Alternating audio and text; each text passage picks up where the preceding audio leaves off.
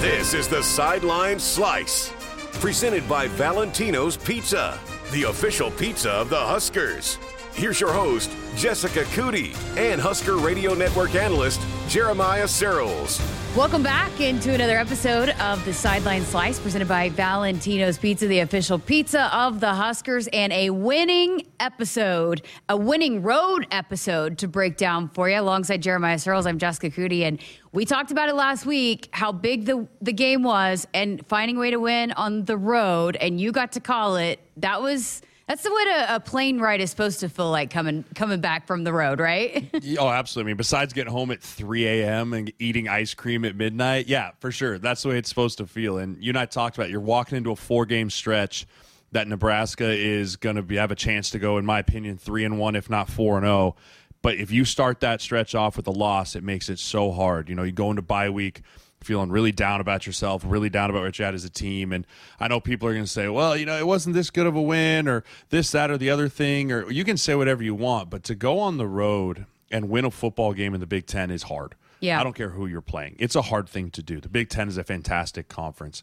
And for us to go in there and handle business the way we did, and we'll talk a ton about the Blackshirts and how important they were, but I was just proud of this team that they found a way to win and didn't find a way to lose. Yeah. You know, I feel like we get on here time and time again, like, man, we had it. It was right there. And then we just let it slip. And as much as our offense tried to let it slip at times, this team rallied together. They fought. They embodied their head coach's message that they gave to them all week, and they found a way to come out on the road with a W. Also, my first W, my first road W, is part of the broadcast network. Nice. So that's always a good time as well. You know, that's my thing too. Is like, you know, people can nitpick it all they want, but how many times did Nebraska in the last three seasons not find a win to win on the road. So, pretty or not, they're walking out of there with a win that has not happened very often in the last three seasons.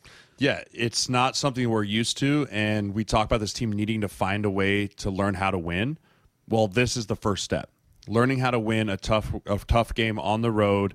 I wouldn't call it a hostile environment by any means, but you still Friday night, short week, coming off getting your teeth kicked in against Michigan, fought, battled, played physical, played tough, and didn't blink in the eye of adversity when so many times we've seen this team crumble in the eye of adversity in the fourth quarter. And yes, was it what Coach Rhule wears it needs to be, where Satterfield and White want it to be? No, we're leaps and bounds from there. But I think this is a great first step looking forward to that because you can give credit to Nebraska, but Illinois was in the exact same situation. They came off a bad loss to Purdue. They were looking of how can I get things right? How can I right the ship? How can I get back on track? And they didn't take advantage of the opportunities that were given to them. We took advantage of the opportunities that were given to us. And let's hope this is a turning point and a pivotal point where bull hopes are kept alive and we can just keep marching forward here. All right, let's start at the beginning. The goal line stand, and and give it to me in, from the perspective of an offensive lineman on the other side of the football, because I mean, obviously we could talk about the momentum swing, and I could tell you what the sideline was like for Nebraska. But when you are able to do that as a defense, what is the feeling for an opposing offense when you cannot get it in on four downs on fourth and goal? Demoralization. I mean, pure and utter demoralization. When you march right down the field on the opening drive, you're feeling yourself, you're feeling good. You get first and goal, and you get four chances at that, and you get stood up at the goal line each and every single time. It sucks the air and it sucks the life right out of the entire team. And you, as an O lineman, feel that because it is your fault. Because it is. You you should score on your man. That is the coaching point when you're on a goal line or you're on short yardage get the first down with your man get score with your man the back will ride right behind you. And watching it back and watching the tape great push up the middle by nash just creating a pile not allowing the back to be able to hit it full steam. He had to take a cut in the backfield. And bullock and reimer er, not reimer bullock and henrich and chief borders those guys coming flying like missiles over the top. I mean like complete missiles meeting that running back on their line of scrimmage and as an offensive lineman, you come off on the sideline and everyone's looking at you like, really? Really? You couldn't push them half an inch? I mean, that ball, Jessica, I was looking at through the binocs in up in the booth. I was like, that thing's touching the white. Like you could have just fallen forward. I mean, they had to reset the clock because the center like moved it half an inch forward and it was over the goal line.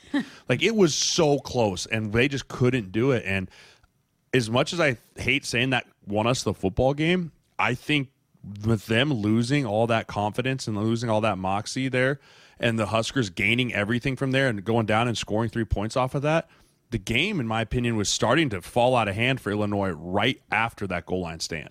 And, and so now take me through if you're the uh, that's your team, your teammates that just did that, and you're the offense sitting over there on the sideline thinking, okay, we're about to, you know, be down seven nothing, and then you see your defense rise to the occasion. How does that light a fire under you before you take the field for the first time? Yeah, it goes into complementary football. You want to play hard for your brothers across the ball. All three phases want to play well, but you know that you are given a gift. When you stop a team on a fourth down as an offense, you're given a gift, and you want to go respond and take advantage of that gift. Is it's essentially in a shape or form a turnover, right? They had at least three points on the board, and now it was gone to zero. So flipping the field's the first thing you think about when you get there, and you think, got to get the first first down right? Got to give my punter some room that if we have to punt, he's not punting from 10 yards away. So the idea is to get the first first down. We do the quarterback sneak, give ourselves some breathing room, and I love the play play call by Satterfield of going max protect, send them deep. You know, those safeties have their eyes, those corners kind of have their eyes in the backfield, thinking it's a run, trying to get up there and run support. And Marcus Washington does a great job just running by the corner, finding the hole shot between the safety and the corner. And Haarberg delivers a very beautiful ball. And from there on, the route was on. Well, uh, 21 rushing yards total for the game for Illinois. The fifth time in six games that they've held an opponent to 60, under 60 rushing yards. Um, what what were you seeing out of the Blackshirts in the way that they did respond? They responded in a big way, but but what was allowing them to have so much success against specifically Illinois on, on Friday night?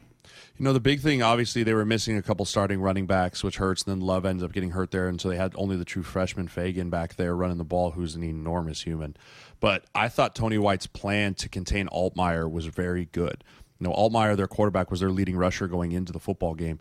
And you saw different ways that Tony White was trying to contain him to not let him get out of the pocket or get out in the zone read scheme, whether it was Prince Well and a spy, MJ Sherman and Chief Borders at times were kind of on the edges, making sure he didn't escape. And then really you got to give a lot of credit to Nash Hutmacher, Ty Robinson, Elijah Jeudy, Cam Lenhart, all those guys that rotated in there, uh, Van Poppel, of just not allowing these offensive linemen to get up on our linebackers and allowed them to play fast, physical, trust their eyes, and shoot their gun downhill. So I thought the defensive scheme was great, and they played within the scheme, which really turned them into a one dimensional team. They had to throw the ball, and that's not what Illinois wants to do. They don't want to be a passing team. They want to be a run first team, as every Brett Bielema team has ever been. So hats off to Tony White and that defense, and really just hats off to. I'm, gonna, I'm just going to say it. Hats off to the Nebraska boys. I mean, Gifford, Bullock and uh, you know Grant Hagee making plays, and the Nebraska boys showed up to play. Some of those guys that were walk-ons and just heartbeats of the program, they all showed up in a big way and made huge plays for this defense and this team. You know, you, you talk a lot about this, and, and you said this before about um, you know even when you were on the call at Colorado, and at times when you need players to make big plays sometimes uh, Nebraska was lacking in that. But I think you can point to the defense. Now, I, I, do, I know that there's stuff to work on the offense, and this coaching staff and players will be the first to tell you that. But I think you can point to the defense and say, hey, when, when plays needed to be made, they did that. What, what you've been asking to do, some of these guys to do in those big moments, step up and make a play. I mean, this was really a good example of that, I feel like. And, they didn't press like we talked about last week. What happened against Michigan of them trying to go outside the system to make that play, to go rogue a little bit. Everyone played very assignment football. You know, I didn't see any from the naked eye missed assignments, blown coverages, guys out of their gaps, right? Sometimes they had made they'd make a play offenses are going to, but the big plays came to them because they trusted Tony White's play calling, they trusted the system, they trusted that he's going to scheme me open and then I got to take advantage of that opportunity when I'm going to get a free rush or I'm going to get a single rush or I'm going to get a rush on the back, right? And I'm going to take advantage of those and execute those.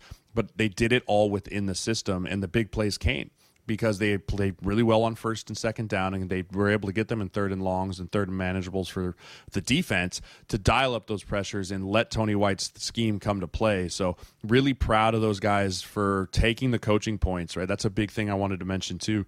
Last week, you heard Rhule and you heard all the coaches talk about man, we didn't play within our system and guys didn't do their assignments, everyone trusted that. And that's a great growth measure of a team of can you take the coaching from a big loss and then implement it during the week and then have that roll over to the next game. So that's a big growth of the program step for me too as I'm watching this Nebraska rebuild. Those are the kind of things that I want to see as we start to move forward under the Rhule regime. Valentino's, a slice of home you just can't get anywhere else. What started with a treasured family recipe in Lincoln, Nebraska has become a classic Italian tradition for 65 years. All right, let's flip things over to the offensive side and let's start with the guys up front. You had to be pretty pleased because I mean there were times at the end, and you you've mentioned this several times about when you're exu- when you are um, really exuding your will on someone at the end of a football game and, and the physicality. And you were talking about Nuri finishing guys off and, and Ben Scott you had to love the way that the physicality was still there and, and very evident even at the end of the football game. Yeah, you know, imposing your will is the best way to win a football game and to win it on the ground and to have the ability to rush the football over and over and over again and be effective in your rushing really was really good until the final three drives right everything was really good the final three drives and we'll get to it but overall i thought that we found more of an identity in the run game more downhill more of that zone read, kind of pushing things more vertically instead of trying to stretch things out. And then I loved that that was our identity. We did it, did it, did it. And then the wrinkle was kind of the little gadget flip to Billy Kemp coming around the edge or someone else to stretch the edge, just enough to keep them honest. But hats off to Corcoran and Nuri and Piper and Ben Scott and Bryce Benhart and Fidone and Bullock too. They're involved in the blocking schemes. I felt like they had probably their best game rushing the football against a Big Ten opponent, right? They did against La Tech excuse me, they were able to do it against NIU. But to do it against a Big Ten opponent is confidence for those guys. And we saw them working the way that Raiola and Satterfield and talked about how we'd seen them working throughout the, the training camp through spring ball. So, really excited for the way they got to do it. We just need to make sure that we finish with the ball in our hands. You know, if we have a chance to ice the game and a chance to finish the game and, and turn it over, then we really want to make sure that we ice it with the ice that game, ball in our hands, effective rushing the football and holding on to the football. So, uh, you know, I know the one turnover with uh, Emmett Johnson and, and Heinrich Haarberg, maybe some miscommunication there. And Emmett, you're asking him to be in a role that he hasn't been in before. And that was when Anthony Grant was um, injured on the sideline, getting, I think, retaped, working through, getting worked on a little bit. So, but I, I think he's a young guy. We saw some flashes from him, too. He had some pretty decent runs. He'll learn from that. But uh, that one turnover, I think, was not on anything other than maybe a lack of experience with a quarterback and a running back. Yeah, and I mentioned it on the call too. You know, that was a big eye set, right? Had the fullback in there, the running back in there, and historically that's been Grant's running set. Right, he's more of the power back, the downhill, hit it in the gap type of running back, and where Emmett was more of the out of the shotgun, the kind of the jitterbug, get up, make a guy miss, and he showed some really good elusiveness. I thought with being able to get through the line of scrimmage and making the linebackers miss. And so you put Emmett out there now, and you're like, hey, you're now the big power back. Not sure how many of those reps he's taken in practice, right? You talk about he was not really in the rotation for the first three, four weeks because we had Rahmir and we had Gabe and we had Grant and then we had Emmett, right? So now he gets thrust in there. How many true handoffs has he taken from Haarberg in that in that moment, right? How many times at that mesh point have they collided? And as most people that need played the game knows, when you get in the game, everything speeds up right? You might have taken some of those in quarterback center exchange, pre snap, pre practice, I mean, and post practice, but even in practice. But that was in my, I think that was the first time in the game he had taken a under center turnaround, true handoff fashion, and it was just a it just a bad mesh point between him and Haarberg. And you're right, he'll learn from that he'll understand that. And, you know, any good player is going to continue to just keep repping that and repping that and repping that because we're going to need him down the stretch. He was a really nice bright spot for us in the second half. So, what were the issues then, do you think, in, in the final three drives and some of those drives that you, you really would like to capitalize? I think what the points off turnovers was only three. Is that right? Yes. Yep. Yeah. Uh, what's the uh, what did you feel like watching from you know the the box that was the were the issues there with the offense?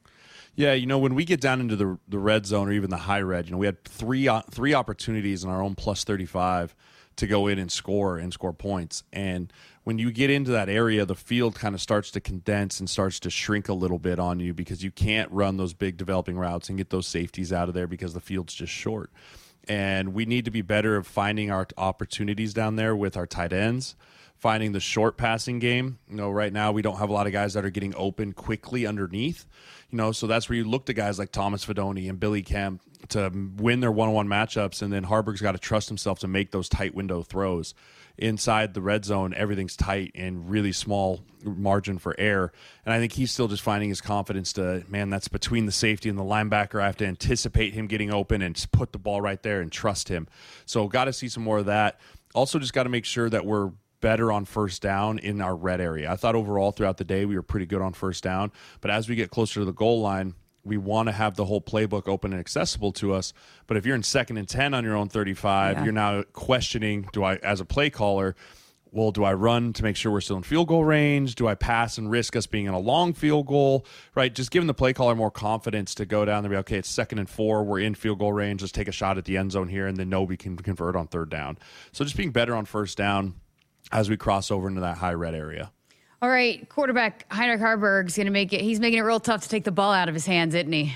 You and I both talked about last week about how this is Sims' team, and I, I texted you this week, and I was like, I think I have to change my tune. Like, I think you have a quarterback that goes on the road and wins on the road. It's going to be really hard as a coach and as an offensive staff to go, Jeff Sims, you're back in. And I know I've said you never lose your your never lose your spot to injury, but I don't think you can just straight up bench Haarberg now. I think you can work Sims back in and you can give him some packages to get him ramped back up to speed.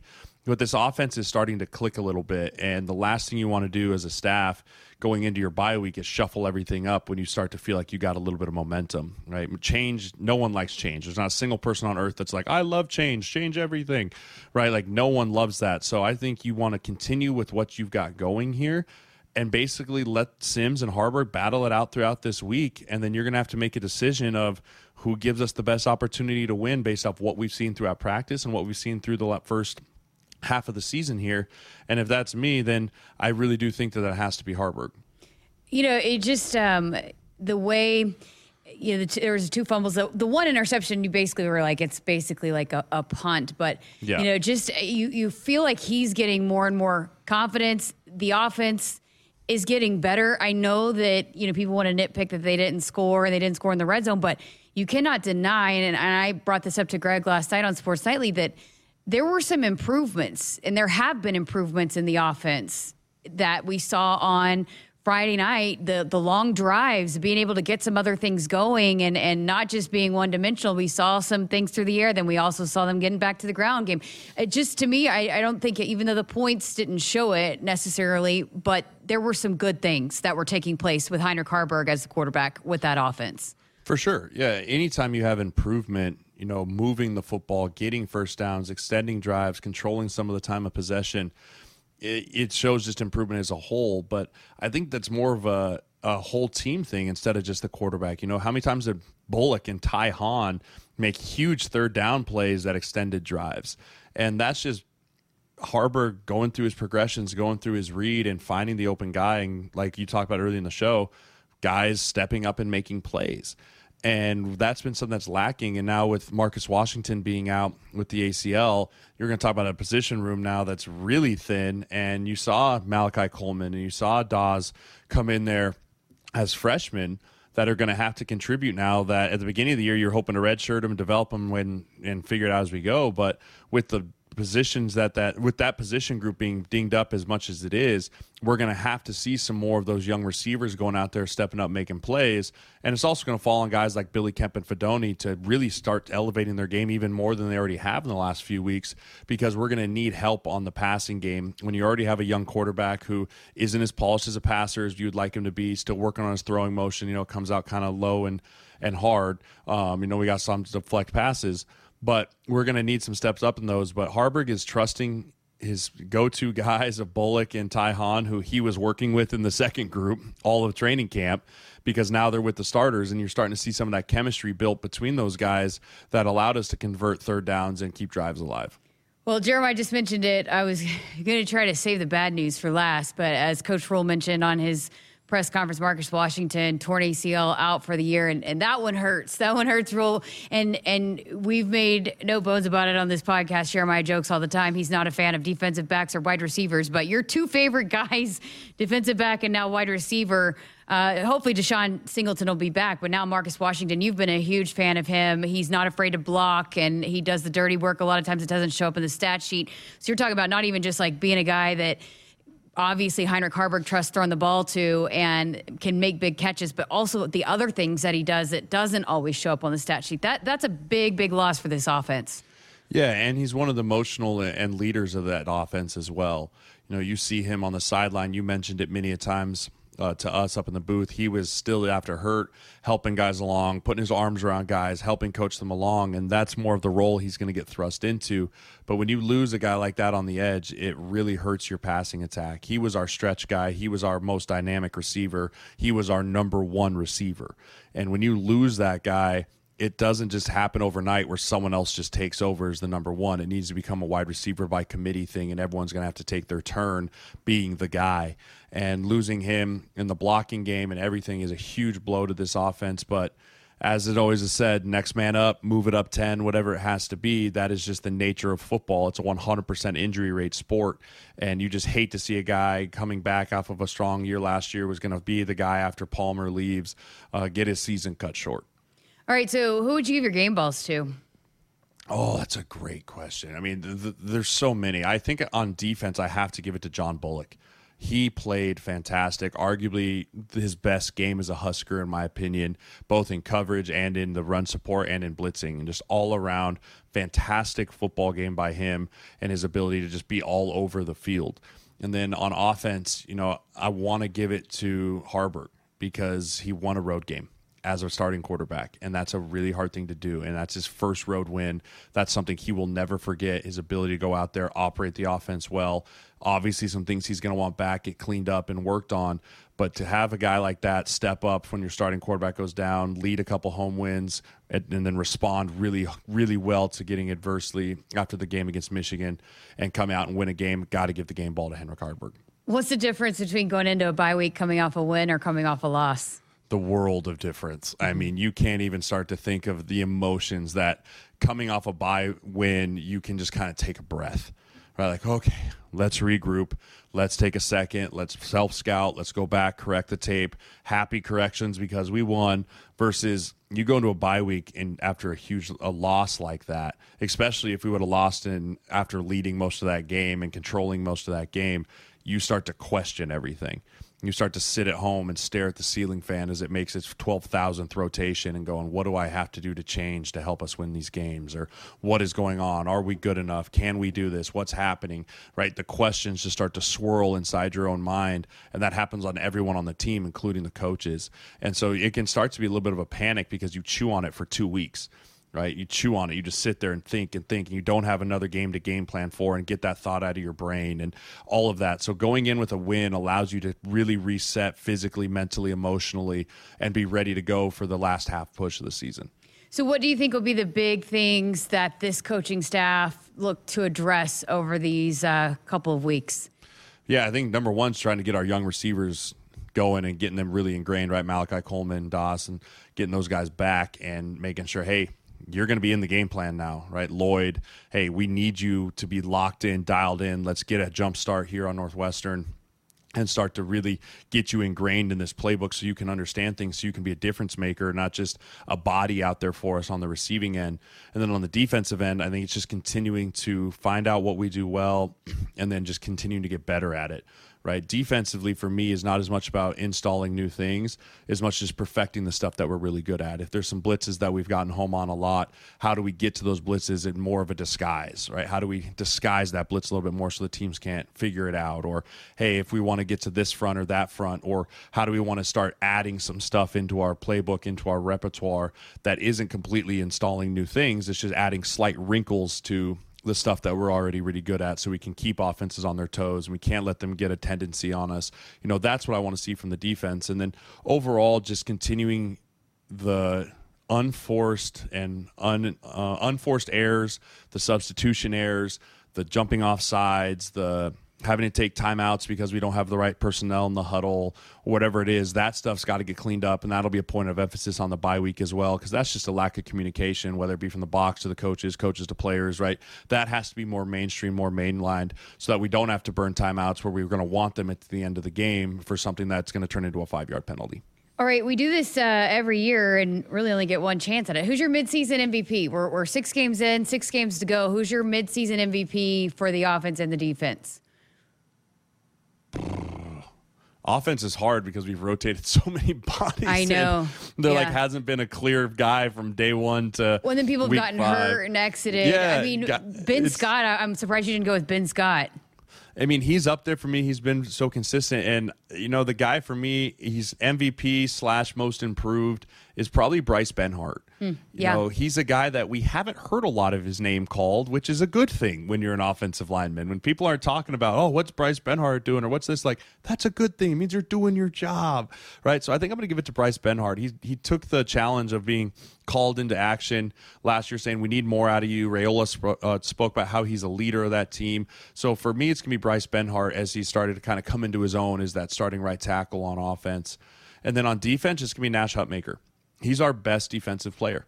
And it shows up on tape time and time again as you're watching him. He's disruptive. He's strong. He's making a difference in the passing game as a rush as a rush nose guard. He's getting pressure, whether it's looping or he's running TE stunts and allowing a guy to come free up the middle. You know, he's playing his role extremely well in this Tony White 3 3 scheme. And so Nash Hutmacher is going to be my MVP for the defense.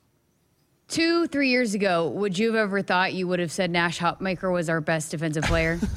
no, you couldn't. You couldn't have paid me a million dollars and told me that was going to be true. But that just goes to the character of the kind of kid he is, yeah. and how hard he works and the respect that he has. I mean, he wears number zero for a reason, right? He got voted by one of his teammates, all of his teammates, of one of the hardest working, most reliable, accountable type of guys. And so it doesn't surprise me that he's playing at this level based off of what everyone has said about him to be true. Now he just needs to keep doing it, keep improving. I think if he continues to work and develop his craft and perfect some more technique stuff, he has a chance to be an NFL player in a few years. And when you have a young player that you can look at that and say NFL potential, that just means he's going to continue to help you win games in college. I think it's such a great story because he was a could have been a national champion wrestler, probably four time.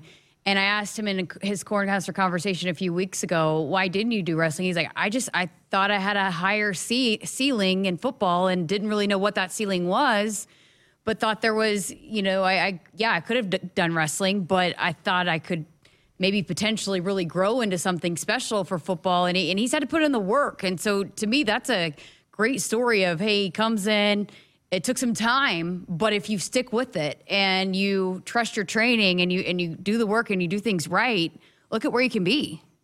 Yeah, he's a perfect example of develop, find a way to, keep developing, keep getting better, and then when you get your opportunity, make the most of it. That's how college football used to be. You come in, you develop for a few years, and then you got your opportunity. And we're seeing so many young guys have to play so early all across college football. They're losing some of that development piece early on in their career. Nash is the perfect example of he wasn't quite ready when he got here. That's okay. That's fine worked his tail off in the weight room, worked his tail off on the practice field, and earned a chance to go out there and be a difference maker. And when he went out there, he wasn't just contributing, he was disrupting. And that's what you need from your defensive lineman. So, really proud of the Polar Bear and what he's been able to accomplish. And one of these days, I'm going to ask him to take me up pheasant hunting in South Dakota because that's, that's bird mecca up there. Big uh, plans for the bye week? I'm actually heading to Cincinnati. Um, Cincinnati to watch Cordell Volson, my client, play against the Seattle Seahawks. So really excited to get up. It'll be my first NFL game that I got to go to this year. I was supposed to go to the Monday night football game against the Giants, uh, Giants Jets, at the beginning of the year. Got rained out, which God was probably doing me a favor considering the score of that game and the rain that was there. So I'm excited to go get my see my guys play. It's the, one of the best parts of my job is to go see your clients doing their thing. So really excited to get up to Cincinnati and watch the Bengals play. How about Cam Taylor Britt? Pick six yeah. last week. That uh, the Bengals team, hopefully that gets them back on track because they're too good to be this bad. They, they just are. They're just they're just too good to be this bad. They got too much talent across the board, and Cam Taylor Britt's coming into his own as being a, a top twenty corner in this league. So really happy for him. All right, well, that'll do it for this episode of the Sideline Slice. We'll be back next week to dive into Northwestern and preview that. We normally do both, but since we got a bye week, we will just uh, we'll just talk about the win on Hmm. today's episode, and we'll, and we'll do the more of the preview coming up next week. So appreciate your time, safe travels, and we'll look forward to doing it again next week. For Jeremiah Sirles, I'm Jessica Coody. And as always, the Sideline Slice brought to you by Valentino's Pizza, the official pizza of the Huskers. Go Big Red.